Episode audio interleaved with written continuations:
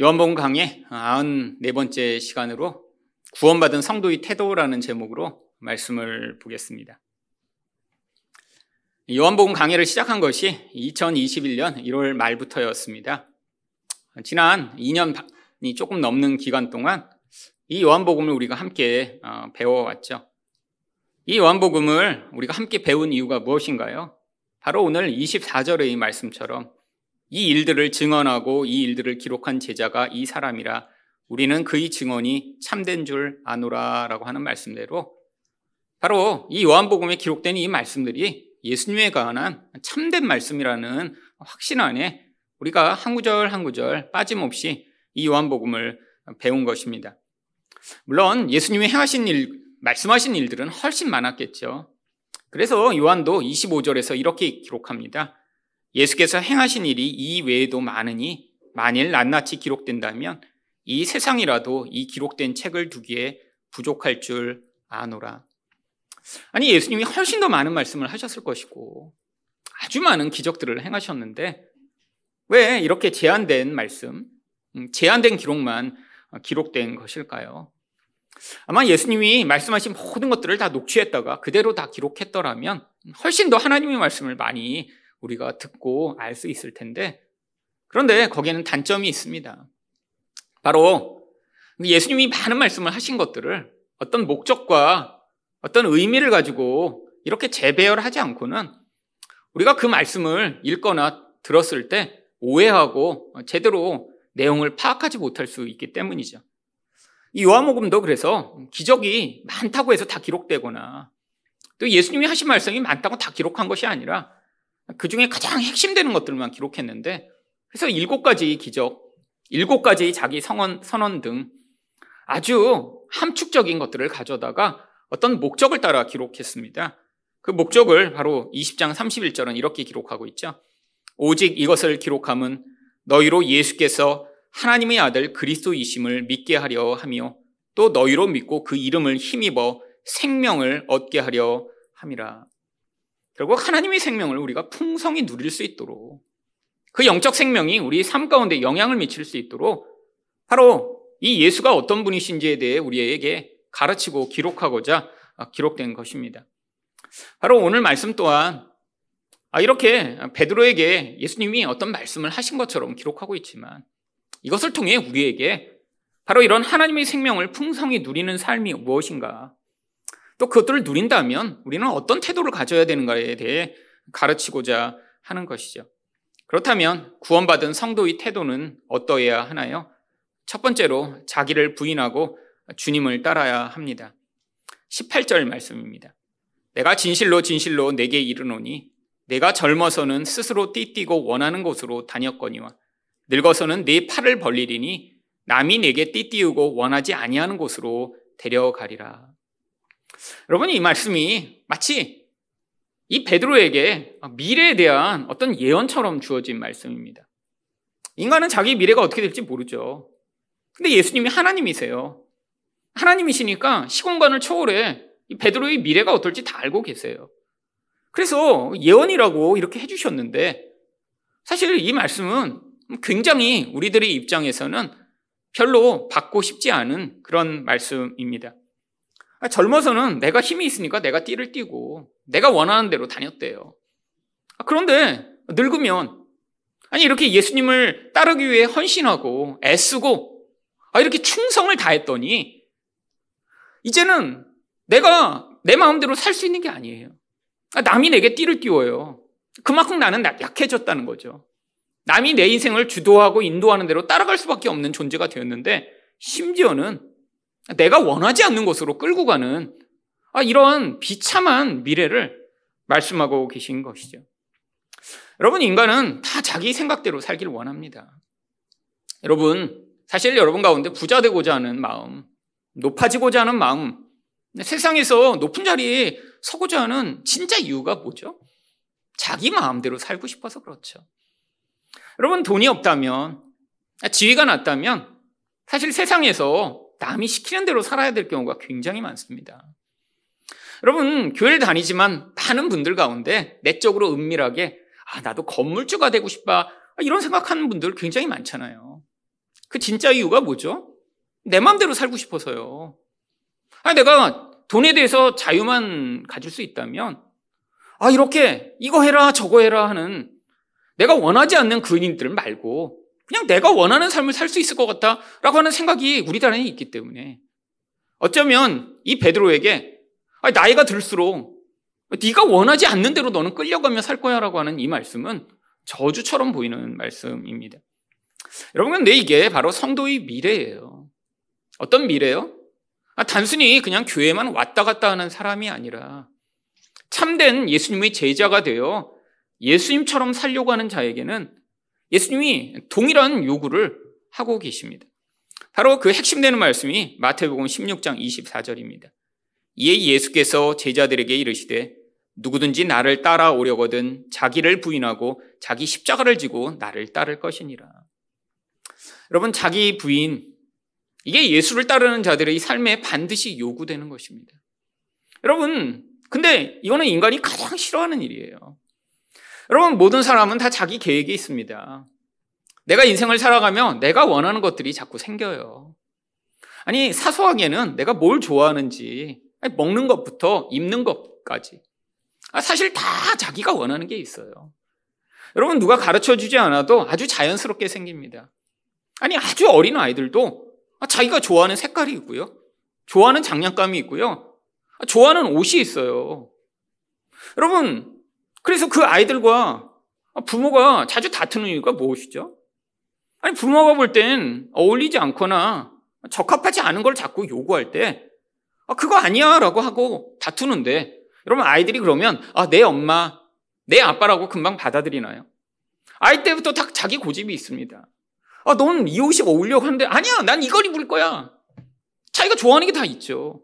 근데 남이 시키는 거를 해야 된다면 그것처럼 고통스러운 게 어디 있을까요? 여러분, 그런데 예수님을 따르는 제자들에게는 이 자기 부인을 요구하십니다.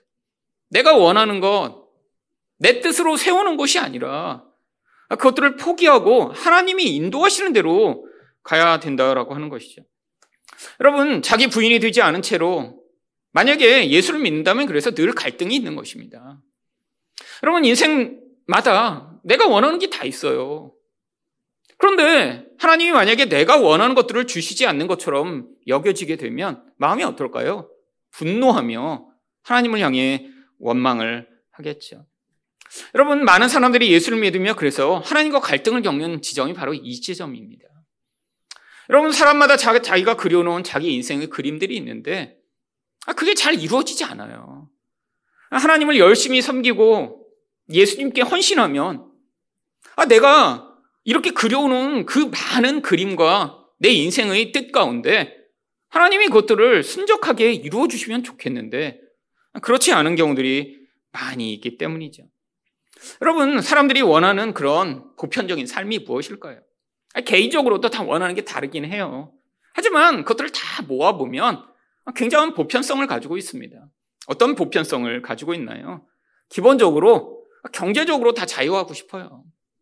남한테 의존하거나 회사가 주는 돈으로 내가 살고 싶지 않고 아, 나는 내 자산을 가지고 그냥 아무한테도 의존하지 않고 아, 그렇게 힘들게 살지 않고 싶은 욕망이 다 있죠. 아, 이거는 뭐 세상 사람만 그런가요? 예수 믿는 사람도 다 꿈꾸는 것입니다. 여러분, 그래서 이렇게 교회 다니시지만 은밀히 로또 사시는 분 계시잖아요. 남한테 말은 못해도, 아, 남이 로또에 당첨됐다 그러면, 와, 좋겠다라고 보시는 분들 계시잖아요. 여러분, 또한 어떤 삶을 꿈꾸나요? 아니, 가정이 화목하고 행복하고 너무 즐겁기를 원하죠. 가정 안에서 정말 그 가족으로 함께 있는 것 자체가 너무너무 좋고 너무 만족하는 그런 가정의 삶. 또한 직장에서는 자기 능력을 보여서 사람들이 와, 누구 하면 야, 정말 탁월하신 분 하는 그런 인정을 받고자 하죠. 또한 개인적으로는 아프지 않고 건강하게 잘 살아가는 것.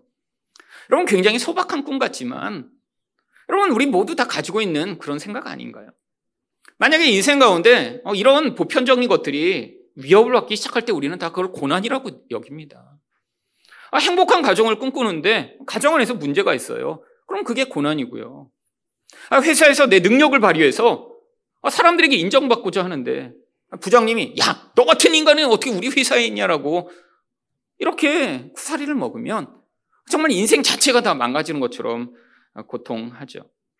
여러분 그래서 우리 인생 가운데 내가 원하는 이런 보편적인 것들만 별거 아닌 것 같은데 하나님이 우리에게 이것들을 주시면 어떻게 될까요? 아, 우리는 그게 참 행복이라고 여깁니다. 그게 우리 생각의 수준이죠. 근데 문제가 있습니다. 만약에 어떤 사람에게 이렇게 경제적 자유가 하나님이 주실 수 있잖아요. 아, 그래서 주셨다라고 한번 가정해 보죠. 그러면 어떻게 될까요? 경제적 자유는 주어져 있는데 그 순간 그 사람은 하나님보다 돈을 의존하고 교만해질 확률이 너무너무 높습니다. 여러분, 우리가 생각하는 것보다 이 돈의 위력은 너무 강력하거든요. 어떤 사람이 자기가 쓸 수 있는 그 정도의 돈이 아니라 넘치고 풍족한 돈을 갖게 되면 타락하는 것도 쉽고요. 또한 그 돈을 의존해 자기를 마치 하나님인 것처럼 생각하게 될 확률도 굉장히 높아지죠. 무엇보다 그 돈 때문에 하나님을 의존하지 않을 확률이 굉장히 높습니다. 아, 제 인생이 그랬어요. 물론 저는 돈이 많아서 하나님을 의존하지 못한 게 아니라 돈이 너무 없어갖고 와 그게 얼마나 고통스러운가를 경험하며 오히려 하나님을 의존하는 법을 배웠죠. 만약에 제 인생 가운데 늘 돈이 풍족했더라면 우리 아버지가 사업하시던 것이 망하지 않았더라면 그렇게 길고 긴 기간 동안 그렇게 남의 도움을 받지 않으면 살 수 없는 그런 비참한 환경 가운데 살지 않았더라면 아마 저는 지금 제가 하나님을 믿고 있는 이런 수준이나 이런 태도가 아니라 굉장히 아주 약한 수준으로 하나님을 알거나 믿고 있을 것 같습니다. 제 영혼 가운데 하나님을 의존하게 된 가장 중요한 계기가 거의 20여 년 동안 계속되었던 이런 경제적 어려움으로 말미암아 아, 우리 하나님이 이 돈보다 훨씬 더 크고 놀라우신 분이시라는 사실을 배우며 하나님을 신뢰했기 때문이죠. 여러분, 대부분 또 결혼하기 전이네. 다 가족에 대한 꿈이 있죠. 아, 내가 이렇게 결혼하면 행복한 가정을 이루고 싶다. 여러분, 근데 이런 꿈을 가지게 되는 대부분의 욕망이 강하면 강할수록 사실은 원 가족이 문제가 있는 경우가 굉장히 많습니다. 아니, 원래 가족이 그냥 별로 문제가 없고 되게 화목해요. 그러면 이런 행복한 가족에 대한 열망이 그렇게 크지 않더라고요. 너무 그냥 보편적으로 받아들여요. 아, 그냥 우리 가족이 너무 그냥 문제가 없고, 그냥 이게 모두의 삶이라고 생각하니까, 나도 꼭 이런 행복한 가정을 가져야겠다는 열망이 크지 않는데. 대부분 가정에서 어려움을 겪거나, 아, 부모님이 자주 싸우거나 행복하지 않은 경우에, 아, 나는 꼭 행복한 가정을 이루고 싶어. 라는 꿈을 가지게 되는 경우가 많이 있죠. 아니, 가정이 행복하면 참 좋죠. 근데 문제가 있습니다. 여러분, 행복이라는 건 그냥 주어지나요? 두 사람이 조건이 잘 맞으면 무조건 행복한가요? 여러분, 인간은 그럴 수가 없습니다. 여러분, 많은 사람들이 결혼할 때 조건을 찾아 결혼하죠. 아, 그래서 아, 돈이 많고 권력이 높은 사람들은 그 수준에 맞춰 결혼하기 위해 아주 몸부림을 치고 애를 씁니다. 여러분, 아니, 드라마에서나 이런 신데렐라 결혼 스타리가 등 장하는 이유가 무엇인가요? 현실에 거의 잘 없기 때문이에요. 근데 조건이 맞았더니 그 조건이 행복을 보장하나요?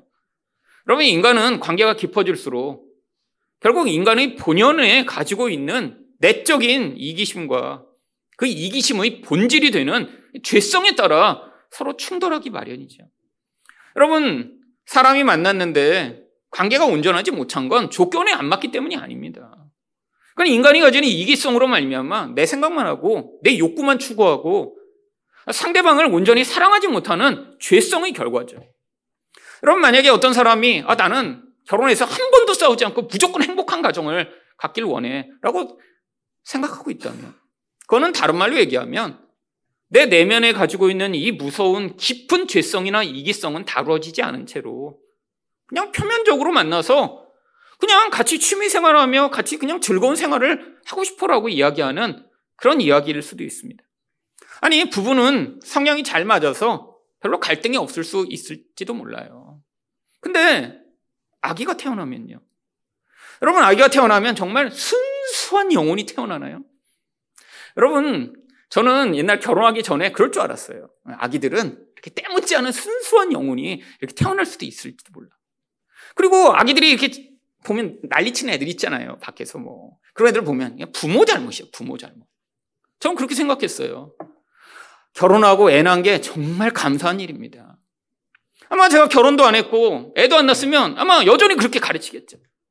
여기서 애가 우는 거 보면 어떻게 부모가 가르쳤길래 그러냐고. 아마 제가 이렇게 하면서 부모 잘못이라고 다. 순수한 영어로 태어난 아이들을 때묻힌 부모들. 이렇게 설교했겠죠. 여러분, 근데 제가 애들을 키워보고 근 20여 년을 그 과정을 지나다 보니까 아, 인간이란 건 정말 나만 죄인이 아니라 애들은 태어날 때부터 죄인이더라고요. 더 죄인이에요. 아니, 나는 어느 정도 그래도 성숙된 것 같아요, 이젠. 옛날에 내가 그렇게 죄인일 때는 내가 그게 죄인인지 몰랐어요, 그게. 아, 물론 죄가 우리가 생각하는 뭐 폭력이나 사기나 강도로 나타나나요? 무서운 자기 중심적 이기성으로 표출되고 있는 이 인간의 죄성이에요. 여러분, 아이들이 물론 부모의 영향력을 많이 받습니다. 근데 아이들 본래 가지고 있는 이 무서운 이기성이 존재해요. 여러분, 결국 가정이 화목하기 위해선 어쩌면 여러분 이 아이들이 이기성이 하나도 드러나지 않는 그런 환경을 원하는데 그렇다면 잘못하면 그 아이들은 아무런 자기의 죄성과 이기성이 다뤄지지 않은 채로 괴물처럼 자랄 수 있죠. 예전에 제가 대학에서 가르칠 때 수업을 마치고 어떤 분이 저를 찾아오셔서 상담을 하셨어요. 자기 언니네가 결혼을 해서 애를 낳는데 자기 볼때 도저히 저런 방식으로 애를 키우면 안 된다는데 그냥 그 하나 때문에 모든 가족이 다 그 언니네가 너무 이제 주장도 세고 그래갖고 어떻게 해야 될지 모르고 있다는 거예요. 그래서 왜 그러냐고 그랬더니 이 집이 그런 생각을 하는 거예요. 아이는 이런 순수한 영혼인데 가다가 상처를 입거나 문제가 생기는 이유는 부모가 이 아이 욕구를 다 채워주지 않아서 그렇고 아이는 아이가 원하는 걸 다 그대로 할 수 있도록 부모가 해주기만 하면 나중에 굉장히 훌륭하고 자존심이 강하며 굉장히 능력이 많은 아이로 자라간다는 그런 철학을 가지고 있대요. 부부가 동시에. 그리고 어느 정도냐면 시골에 있는 부모님 댁에 같이 명절에 인사를 드리러 갔다가 거기서 만나서도 아이가 뭘 원하면 모두가 맞춰줘야 되는 거예요. 조금만 안 된다라고 하면 난리가 나는 거예요. 그래서 그 하나 아이를 위해서 모두가 전전긍긍하는데 심지어는 어느 정도냐면 아이가 집에 올 때 엄마 나 휴게소에서 오뎅 먹을 거야. 그러고 얘기를 했는데 오는 동안에 자버린 거예요. 차 안에서. 애들은 다 자잖아요. 집에 왔어요. 아, 얘 깨우는 것보다 그냥 가는 게 낫겠다. 집에 왔는데 아이가 그때 일어나서 엄마 휴게소에서 나 오뎅 먹기로 했는데 왜 그냥 왔어? 우는 거예요, 그러면. 이 부모는 어떻게 하는 줄 아세요? 다시 고속도로를 타고 휴게소를 갑니다. 그래서 거기서 오뎅을 사주고, 그래서 그 울음을 멈추게 하고, 그렇게 하고 웃는 거예요. 그럼 아이가 점점 어떻게 자라갈까요? 여러분, 괴물로 자라가겠죠. 왜요?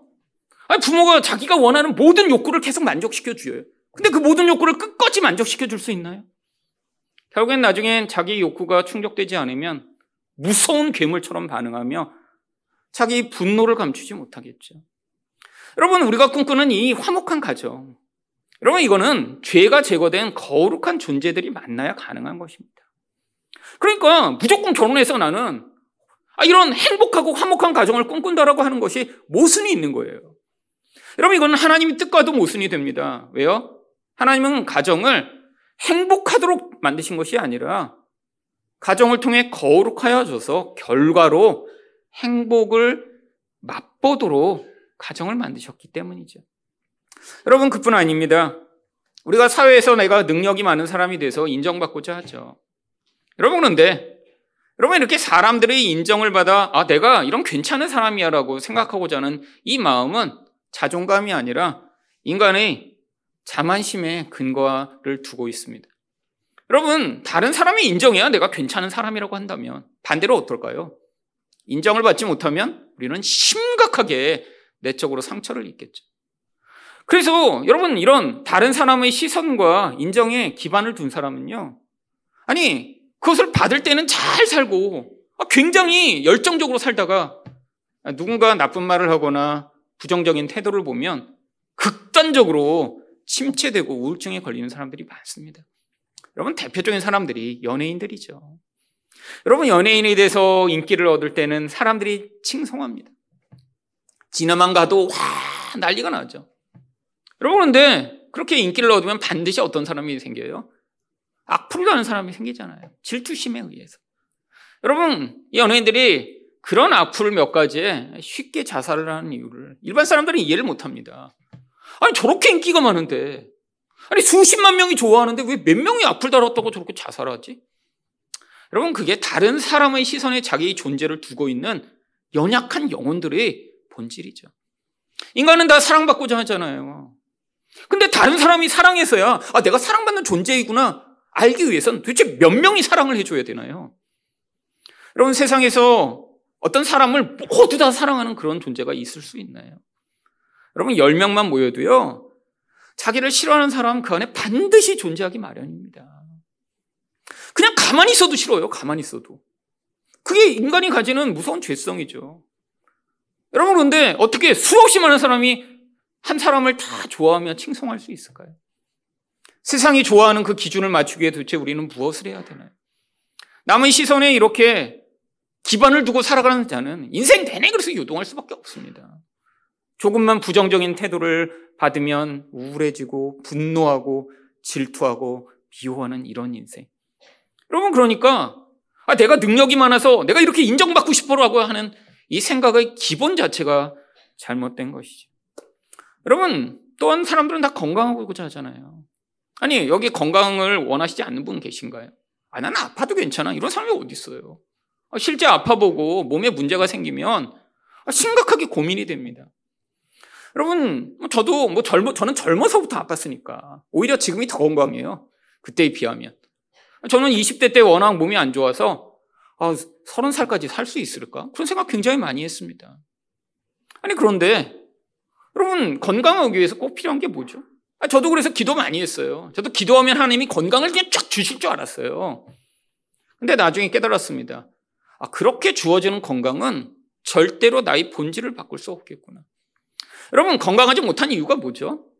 사실은 여러분 건강하려면 다른 조건이 없어요.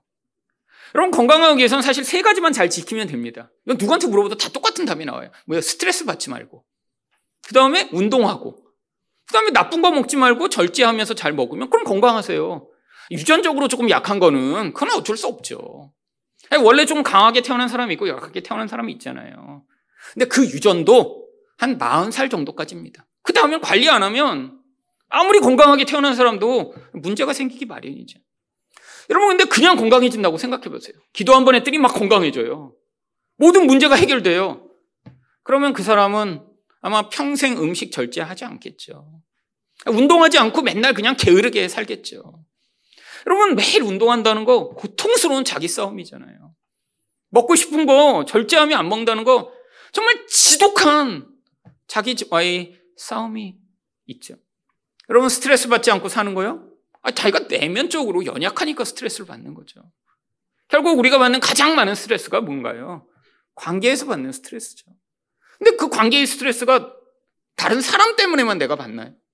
아니, 아무리 어떤 사람이라도 결국 나의 문제로 말미암아 서로 연관이 돼서 스트레스를 주고받는 것이죠.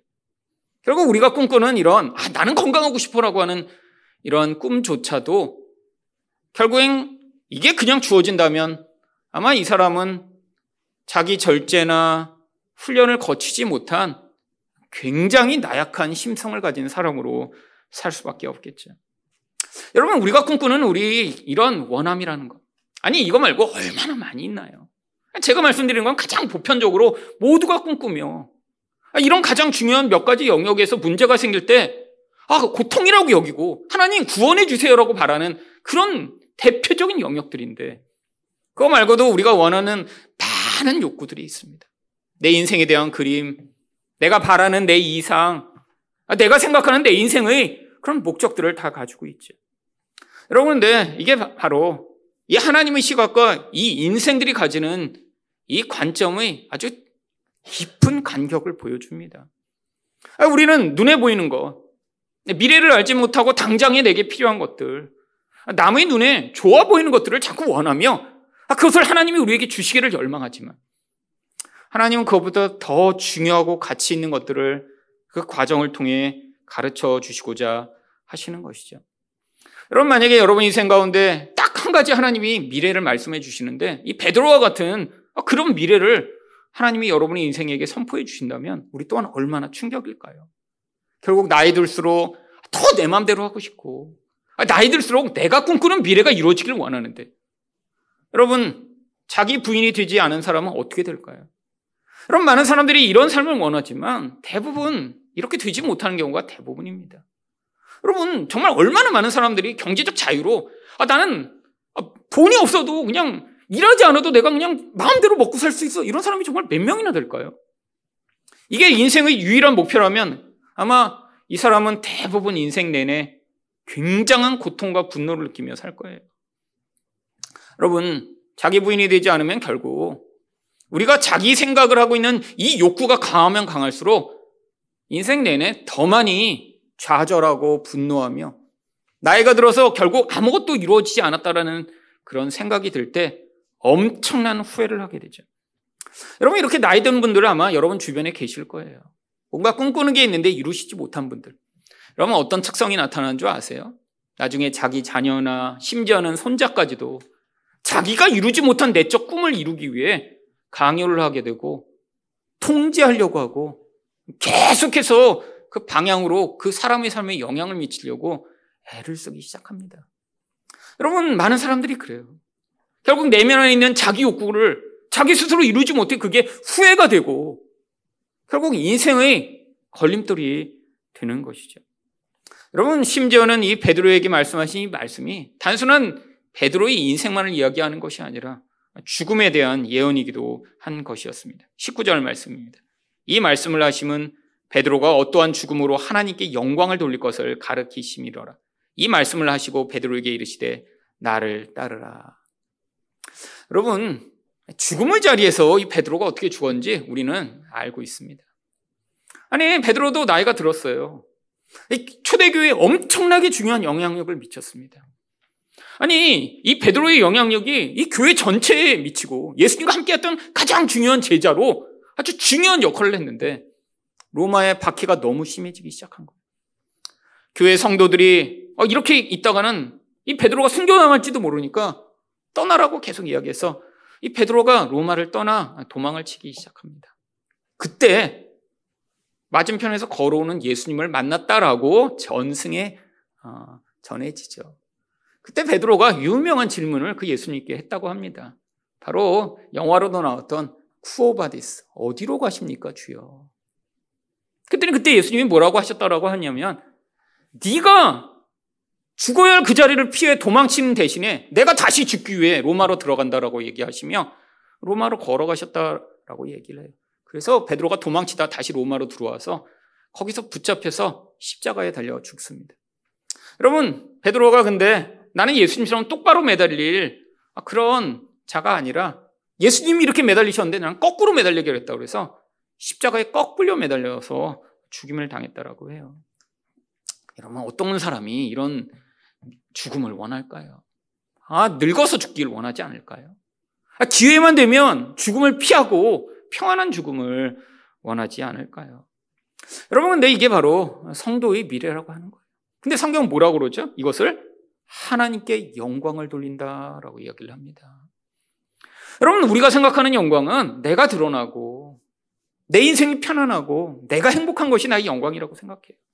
근데 하나님 나라의 관점에서는 그런 게 별로 중요한 게 아닌 거예요. 여러분, 어떤 사람은 성경에 보면 그래서 너무나 비참하게 너무 젊어서 아무 일도 못하고 죽임을 당하는 것처럼 보입니다. 그런데 그것을 통해 하나님 나라가 확장되며 하나님이 누구신가가 드러나게 된다면 그게 바로 하나님 나라의 영광이죠. 이 땅의 생명, 그래서 아니 베드로가 그거보다 더 오래 살았어요. 아니 베드로는 추정에 의하면 약 70세 정도의 죽임을 당한 것으로 유추됩니다. 그래서 베드로가 80까지 살았어요. 아, 그러면 더 행복한 삶이었을까요? 아, 더 만족하고 기쁘며 인생을 즐겼을까요? 아니요. 바로 이 베드로가 예수님을 만나 그가 깨달은 것이 바로 그것입니다. 이 땅의 그런 하루보다 하나님 나라에서의 아, 그런 삶이 훨씬 더 중요하다는 사실을 깨닫고 바로 그의 인도와 이끄심을 따라 자기 생명까지도 내어놓는 자리에 서게 되는 것. 여러분 지금 우리가 예수님을 따른다고 이렇게 순교의 자리로 인도하시는 사람이 있을까요? 지금은 없습니다. 근데 우리가 자기 부인을 하지 못하면요. 아니 하나님이 우리에게 엄청난 걸 요구하시는 게 아니에요. 아, 여러분들로 갑자기 아프리카로 가라고 하시지 않습니다. 삶의 여정과 과정 가운데 하나님이 그렇게 보내실 사람은 계속해서 인도하심으로 그런 과정으로 인도하시는 거죠. 아, 지금 우리가 잘못된 나의 인생에 대한 잘못된 꿈과 생각을 가지고 살아가는 그 자리로부터 하나님은 더 온전하고 자유로운 자리로 우리 삶이 변화될 수 있도록 개입하고 계신데 자기 부인을 하지 못하고 예술 믿는다라고 하는 많은 사람들이 바로 그런 자리에 매어서 여전히 고통하는 것들을 너무나 많이 보게 됩니다. 여러분 제가 미국에서 목사님들을 가르치면서 특히 이 목사님들의 부모님들이 그런 분들이 굉장히 많았어요. 자녀들을 이렇게 하나님을 위해 헌신시켜야 된다고 특별히 부모님들이 열심으로 자녀들을 목회자로 만들었어요. 근데 이 부모님들의 마음 가운데 뭐가 있어요? 이 자녀들을 그렇게 만들어서 자기가 원하는 어떤 종류의 성공이나 자기가 원하는 어떤 종류의 결과를 얻기를 너무 원하시는 거예요. 아, 저한테 성경 공부를 하던 목사님도 중간에 찾아오셨어요. 자기 어머니가 교회 기도 많이 하는 권사님이신데. 근데 아들을 못 낳는 것 때문에 너무 지금 이제 상심을 하셨다는 거예요. 근데 이미 그 집에 딸이 두 명이었습니다. 딸이 두 명. 그러니까 이제 아들 낳으라고 이제 이 집 목사님은 아, 둘이나 낳았는데 이제 더 못 낳겠다고 그랬는데 어머니가 요번에는 하나님이 아들 주실 거라고. 그래서 내가 지금 막 천일 기도를 하고 계시대요. 그러면서 모든 민간 비법을 다 계속 알려주신 거예요. 뭐 보름달이 뜨는 날, 뭐 새끼 발가락을 이렇게 접은 뒤에 뭐. 그래, 아들 낳으라고. 그리고 자기가 기도하는 동안에 어, 자기가 아들을 품에 품은 그런 환상을 보셨대요. 그러고 저한테 상담하러 오셨어요. 이거 또 딸, 자기 느낌에는 딸날 것 같대요. 자기 어머니는 실망하실 것 같고, 아예 안 낳는 게 낫겠냐, 어, 낳는 게 낫겠냐. 그래서 그냥 낳아서, 그냥 또딸 낳으면, 그냥 그 어머니 믿음이 잘못됐다는 걸 보여도 괜찮을 것 같다고. 그리고 혹시 그러다 아들을 낳으면, 아, 그러면 뭐 하나님이 목사님 가정에 그냥 참 갈등을 피하도록 축복하시는 거 아니겠냐고. 근데 저는 딸 낳을 것 같았어요. 아들 낳았을까요? 딸 낳았을까요? 딸 낳습니다. 딸 낳았어요. 여러분, 내가 이렇게 기도하니까, 내가 이렇게 환상을 봤으니까, 우리 하나님은 내 기도에 다 응답하셨으니까, 그러면 이런 잘못된 신앙을 하며 그것이 마치 강한 신앙인 것처럼 믿다가 그 어머니는 아마 심각한 신앙적 갈등을 경험하셨겠죠. 그러면 이 자기 부인이라는 게 무엇인가요? 결국 뭐 하나님 나라의 일을 하기 전에 아, 예수를 믿으면 내가 아 진짜 이게 하나님의 인도하심이 행복이라는 것을 느끼며 살아가야 되는데 많은 사람들이 자기 부인이 안 된 채로 예수를 믿다. 하나님과의 관계가 깨지고 고통하는 경우들이 얼마나 많이 있나요? 여러분들은 자기 부인을 통해 내가 원하는 인생이 아니라 하나님이 여러분에게 가장 선한 것을 주신다라고 하는 사실을 믿음으로 받아들여 그 은혜를 누리시는 여러분 되시기를 축원드립니다. 두 번째로 구원받은 성도의 태도는 어떠해야 하나요? 타인이 아닌 자기 사명에 집중해야 합니다. 아, 이게 베드로를 향한 마지막 말씀처럼 예수님이 말씀하셨는데 베드로가 그때 갑자기 자기 옆에 있던 어떤 사람을 보게 됩니다. 20절 말씀입니다. 베드로가 돌이켜 예수께서 사랑하시는 그 제자가 따르는 것을 보니 그는 만찬석에서 예수의 품에 의지하여 주님, 주님을 파는 자가 누구니까 묻던 자더라. 여러분 여기 있는 이 예수님이 사랑하시는 제자가 누군가요? 요한입니다. 여러분, 근데 여기에 이 요한을 뭐라고 묘사하죠? 예수님이 사랑하시는 제자. 예수님의 품에 안겨 예수님께 가장 중요한 질문을 했던 제자라고 일부러 설명하고 있죠. 아, 왜 이렇게 이야기하고 있는 것일까요? 바로 이 요한이 이 베드로의 최고의 경쟁자였기 때문이죠. 여러분, 베드로와 요한은 예수님이 다른 제자와는 달리 가장 열심인 사람들이었습니다. 이 두 사람은 원래 같이 어부로 일하던 사람이에요. 동업자예요. 늘 같은 걸음을 걷고 있습니다. 이들 열심히 얼마나 특심했는지 이 메시아에 대한 열망도 너무 커서 예수님 오시기 전에 세례 요한을 따라다니며 둘이 제자가 됐었어요, 같이. 세례 요한이 어, 보라 하나님의 어린 양이다라고 했더니 둘이 같이 또 예수님이 제자가 됩니다. 여러분 같은 걸음을 걷고 있는데 베드로가 볼 때이 요한은 가장 큰 경쟁자예요. 어떤 경쟁자예요? 자기가 늘 1등이 되고 싶었거든요. 어떤 면에서요. 우리 예수님께 사랑받고 자기 이 공로와 헌신을 인정받는 데서 1등이 되고 싶었죠. 여러분, 근데 문제가 생겼습니다. 자기 미래가 지금 선포된 거예요. 넌 나중에 이렇게 될 거야. 라고 예수님 말씀하셨는데 별로 좋은 게 아니에요. 만약에 예수님이 너는 나중에 최고로 높은 자리에 서게 될 거야. 온 세상을 호령하게 될 거야. 하나님의 천사가 너 때문에 다 기뻐할 거야. 이렇게 되면, 아, 역시, 이렇게 될 텐데. 여러분, 미래를 선포하는데 넌 늙어서 남이 원하는지 안 대로 끌고 갈 거야. 이렇게 돼버리니까 그때 갑자기 해가 너무 초라해져 버린 거예요. 그러면서 이렇게 봤더니 예수님의 사랑을 받는 제자가 옆에 있어요. 그래서 그때 물어봅니다. 21절입니다. 이에 베드로가 그를 보고 예수께 여짜오되 주님 이 사람은 어떻게 되겠사옵나이까? 여러분 만약에 안 물어봤다가 아, 요한은 나중에 그렇게 되면 어떻게 돼요? 나만 이렇게 나중에 고생하고 어, 나만 원하지 않는 대로 끌려간다면 죽고 요한은 교회 모두를 다스리고 하나님 나라에서 인정받으며 세상에서도 잘 살게 된다면 아, 이렇게 비참한 일이 없잖아요. 여러분 우리가 뭐 멀리 있는 사람이 잘 살게 된다고 그래서 낙심하고 좌절하고 실망하지 않습니다. 빌 게이츠가 부자 됐다고 막 여러분 너무 배가 아파서 지금 막 너무 힘들고 계세요? 아니에요. 빌 게이츠는 별로 상관이 없는 사람이에요. 근데 우리가 언제 자주 영향을 받죠? 아는 사람, 가까운 사람, 나랑 비슷한 사람. 아니 근데 무엇보다 나보다 조금 모자라다고 생각하는 사람이 근데 뭔가 나보다 잘 될 것 같거나 잘 될 때, 그때 우리는 심각하게 영향을 받습니다. 그럼 많은 사람들이 동창회 가서 그래서 상처받고 오는 이유가 거기에 있죠. 학교 다닐 땐 내 발톱에 떼박기도 안 된 놈인데, 올 때 보니까 나보다 좋은 차를 몰고 왔어. 그러면 그때 상처받고. 아, 별것 아니고 그때는 말도 지지리 못하던 애인데 막 나중에 보니까 높은 자리에 올랐고. 아니, 명품백 들고 오고. 그러면 그때 상처받는 거 아니에요? 아니, 내가 생각할 때, 쟤보다는 나는 나은 존재가 되고 싶어. 이게 우리 모두가 가지고 있는 생각이죠. 가장 가까이 있는 사람이 뭔가 나보다 나은 존재가 되고 인정을 받고 나만 내 미래가 비참해진다는 게 예측이 될 때 사람은 거기에서 굉장히 좌절하고 고통스러워 합니다.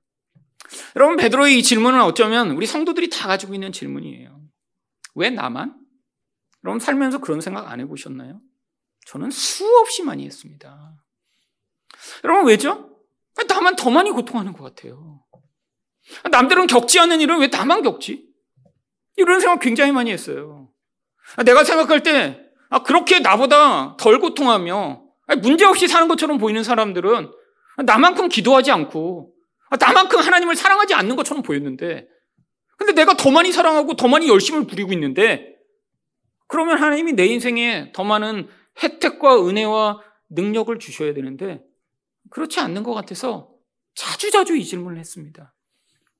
여러분 저는 베드로의 이 마음이 너무 영원 깊숙이 이해가 돼요. 쟤는요? 여러분 왜냐하면 제가 늘 가졌던 생각이거든요. 왜 나만? 왜 나만? 여러분 특별히 미국에서 이런 일이 제 인생 가운데 너무 많이 있었습니다. 이전 교회에서 같이 사역했던 친구가 같은 대학교로 같이 유학을 떠나서 그래서 박사도 같은 데로 또 갔어요. 거기서 같이 가기 쉽지 않은데 그러니까 이전 교회에서 4년 같이 있었죠. 그 다음에 석사를 한데 그 친구가 6개월 먼저 갔고 그래서 그 옆집에 또 같이 살았어요. 가서 석사에. 그리고 석사를 마치고 그 친구는 석사를 길게 했고 저는 좀 짧게 해서 석사를 같이 마치는데 또 같이 박사하는 학교로 같이 이사를 갔어요. 그러니까 거의 인생에서 아주 긴 기간을 함께 계속 있었습니다. 근데 그게 너무 잘 알죠. 근데 저는 힘든데 이 친구는 하나도 안 힘든 것처럼 자꾸 보이는 거예요. 아니 심지어는 그 석사를 마치고 보스턴에서 텍사스로 이사를 가는데 아 그리고 같이 이사 가니까 같은 이삿짐 트럭을 계약을 해서 거기다 짐을 같이 실었습니다. 같은 날 이사를 했어요. 마침 그것도 그 친구만이 아니라 거기 있던 다른 목사님도 그 같은 학교로 이사를 해서 거기에 새 집이 짐을 싣고 자동차도 그렇게 해서 같이 보냈습니다. 근데 저는 그 텍사스로 가는 길이 정말 고난과 험난의 길이었어요. 심지어는 비행기 타고 날아가는데 중간에 태풍이 몰아닥쳐서 비행기가 가지 못해갖고 중간에 멈춰갖고 결국 그 다음날 애야 텍사스에 도착할 수 있었습니다. 너무 힘든 일이었어요. 애기 데리고 기저귀도 없이 갔다가 아, 그래갖고 중간에 그렇게 이틀이나 걸쳐서 도착을 하고 갔더니 아니 우리 집만 다른 사람은 다 그렇지 않은데 기찻길이 지나가는 바로 건널목 옆에 있는 기숙사가 배정이 된 거예요. 아무도 살고자 하지 않는 그 집에 저희 집만 가게 된 거예요.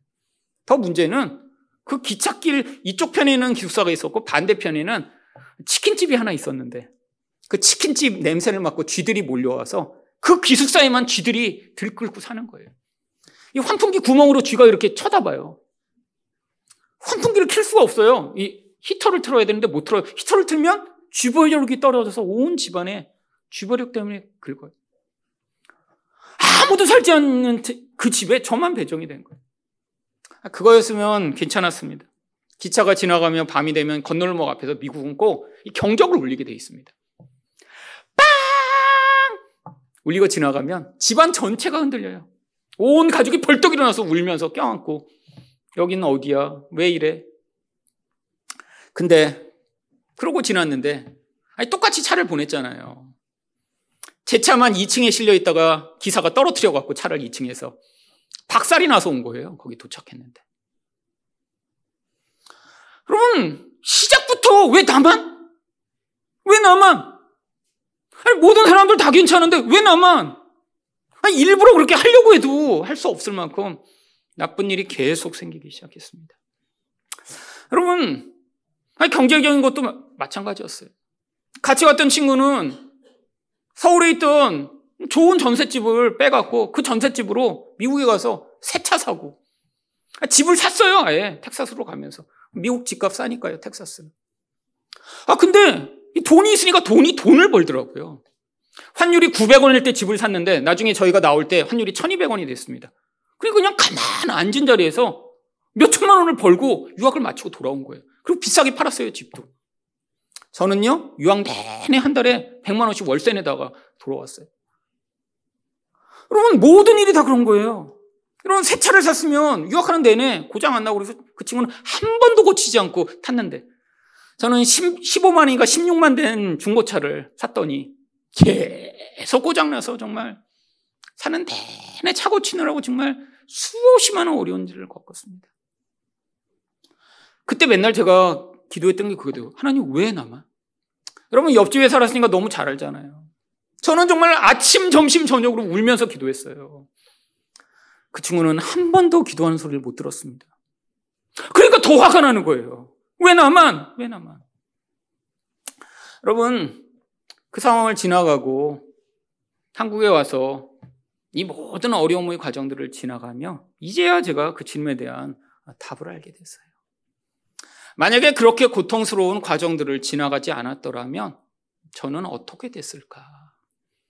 아, 물론 그런 과정을 앞으로 하나님이 너는 이렇게 살 거야 라고 말씀하셨으면 저는 마치 요나처럼 목숨을 다해 도망쳤을 것입니다.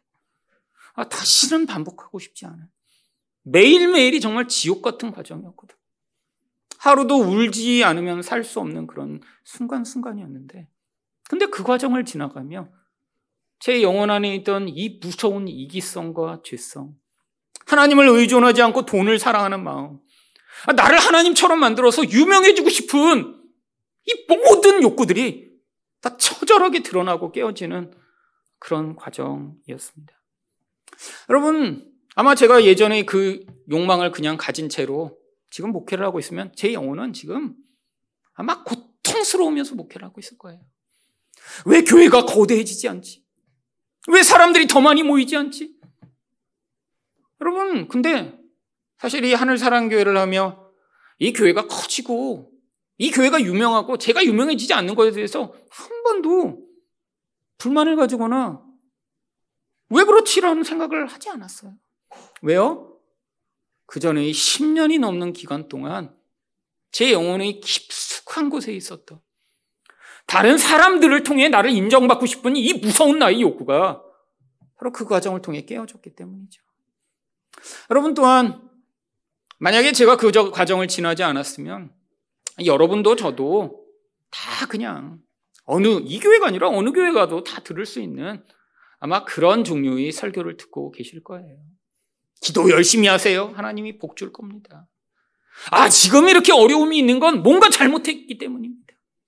아마 이런 설교를 하며 여러분과 제가 스스로 거기에 최면에 걸린 듯 서로 아, 뭔가 더 있을 거야. 더 열심을 내면 될 거야 라는 그런 마음으로 아마 이 기복과 율법을 떠나지 못하고 신앙생활을 하고 있겠죠. 여러분 근데 너무 다행이게 내가 아무리 열심을 기울여도 우리 하나님이 그 열심에 반응하시는 분이 아니라 하나님이 이미 예수 그리스도로 말미암아 모든 복을 다 주셨음을 사실은 그 과정을 통해 배웠기 때문에 여러분에게도 지금 제가 예수 믿으라고 자꾸 말씀드리고 있는 거예요. 아마 제가 모든 사람들이 보편적으로 이야기하는 그런 이야기만 했으면 지금 이렇게 목사님들을 가르치며 새로운 복음을 이제는 우리가 같이 배우고 전하자라고 하지 못했겠죠. 여러분, 사명이 달랐던 것입니다. 또한 은혜가 달랐던 것이죠. 더 고통스러운 것처럼 그 당시에는 보였는데 하나님이 저를 더 불쌍히 여기시고 은혜를 베푸셨던 것이죠. 아, 우리가 볼 때는 이 베드로처럼 이렇게 내 맘대로 살지 못하는 인생이 비참한 인생 같지만 그게 아니라는 거예요. 하나님이 하나님의 백성의 인생 가운데 하나님이 모든 것들을 다 알고 계시고 그 각 사람의 목적과 계획과 모든 상황 속에 가장 적절한 길로 인도해 나가시는 것이 우리 하나님이십니다. 그래서 요한을 향해 22절에서 이렇게 말씀하세요. 예수께서 이르시되 내가 올 때까지 그를 머물게 하고자 할지라도 내게 무슨 상관이냐? 너는 나를 따르라. 다른 사람 상관하지 말라는 거예요. 여러분, 다른 사람 보지 마세요. 아니, 어떤 사람이 나보다 덜 고통한 것처럼 보여도 사람마다 다 때가 있는 것입니다. 아니, 인생 가운데 젊어서 고통하는 사람이 나중에 이런 더 큰 은혜를 누릴 수 있고. 아니, 우리가 볼 때는 별로 고통하지 않는 것처럼 보이는 사람도 나름대로 의 고민과 고통을 지나가며 그 과정을 지나가게 돼 있어요. 하나님이 각자의 인생마다 계획을 가지고 인도해 나가시는데 사람들은 자꾸 착각을 합니다. 그래서 다른 제자들이 뭐라고 오해했나요? 23절입니다. 이 말씀이 형제들에게 나가서 그 제자는 죽지 아니하겠다 하였으나 예수의 말씀은 그가 죽지 않겠다 하신 것이 아니라 내가 올 때까지 그를 머물게 하고자 할지라도 내게 무슨 상관이냐 하신 것이다. 여러분 사람들은 다 오해해요. 야 요한은 죽지 않는데 지금 사람들은 자기가 듣고 싶은 대로 계속 듣며 이야기하죠. 여러분 그래서 이 요한의 인생이 베드로보다 훨씬 더 행복하고 좋은 것처럼 보이세요? 여러분 요한은 또 어떻게 나중에 죽게 됐는지 우리가 알고 있습니다. 요한은 이렇게 순교당하지는 않았어요. 근데 요한 계시록을 쓸 때까지 계속 살아 있었죠. 그러면서 요한 계시록 1장 9절에 뭐라고 자기를 설명합니까? 나 요한은 너희 형제요 예수의 환란과 나라와 참음에 동참하는 자라. 하나님이 말씀과 예수를 증언하였으므로 말미암아 반모라는 설에 있었더니. 여러분 이 요한 계시록을 기록한 때가 AD 약 90년 경입니다. 여러분 지금 AD 67년경에 이 베드로는 죽임을 당했고요. 그로부터 30여 년이 훨씬 지난 이때 이 반모라는 섬에서 이 요한은 무엇을 하고 있었을까요? 바로 이 도미티안이라고 하는 황제가 집권하면서 박해가 너무너무 심해져서 결국 초대교회에 이제 남은 마지막으로 남은 예수님이 살아있는 제자였기 때문에 이 요한을 잡아다가 채석장에 보내서 90이 넘은 할아버지가 그 채석장에서 돌을 캐며 유배하고 있었던 곳이 반모 섬이었습니다. 거기서 지금 하나님을 경험하며 이야기를 쓰고 있는 거예요. 자기 인생의 키워드 세 가지가 뭐예요? 환란, 나라, 참음입니다. 여러분, 뭐가 더 좋은 삶일까요? 아니, 조금 일찍 이렇게 목 빼서 죽거나 십자가에 거꾸로 매달려 죽는 것. 아, 이거 싫죠. 아니면 90이 넘어서 채석장에서 돌 캐면서 아, 내 인생은 환란과 하나님 나라와 참음으로 점철된 인생이구나 라고 고백하는 것. 저는 차라리 베드로 인생을 택하는 게 나을 것 같아요. 일찍 죽는 게 나아요, 차라리. 아니, 90이 돼서 이게 채석장에 끌려가서 돌 캐면서 환란과 나라와 그러다가 영광을 보고, 아, 맞구나. 돌 캐고. 아. 여러분, 각자의 인생마다 사명이 있어요. 이 요한은 이 하나님 나라를 보고 요한 계시록을 썼어야 됐어요. 이전보다 훨씬 더 극심한 도미치 안의 이 무서운 박해를 견뎌내며 앞으로 이 말, 이 무서운 박해가 성도들을 어떻게 유혹하고 핍박하는지를 하나님이 그에게 영적으로 보여주셔서 성경을 기록할 그런 사명이 있었기에 그 나이에 그 자리까지 끌려와 그때까지 살아있도록 만드신 하나님의 은혜로 말미암아 그 꼬부랑 할아버지가 돼서 거기에서 고통하며 요한계시록을 썼던 것이죠. 여러분, 여러분 다른 사람의 인생 바라보지 마세요. 하나님이 여러분 각자에 대한 계획을 가지고 계시고 그래서 여러분이 모든 모습과 다양성대로 인생 가운데 개입하셔서 가장 좋은 것, 예수님의 제자로서의 삶, 하나님 나라를 경험하고 확장할 수 있는 삶으로 우리를 부르신 것입니다. 여러분, 예수를 믿는 자가 이 생명을 누리고 이 생명을 더 풍성히 누림으로 여러분의 삶과 여러분의 말씀을 통해 우리 예수 그리스도가 유일한 하나님이시며 주님이 되심을 전파하는 여러분 되시기를 예수 그리스도 이름으로 축원드립니다.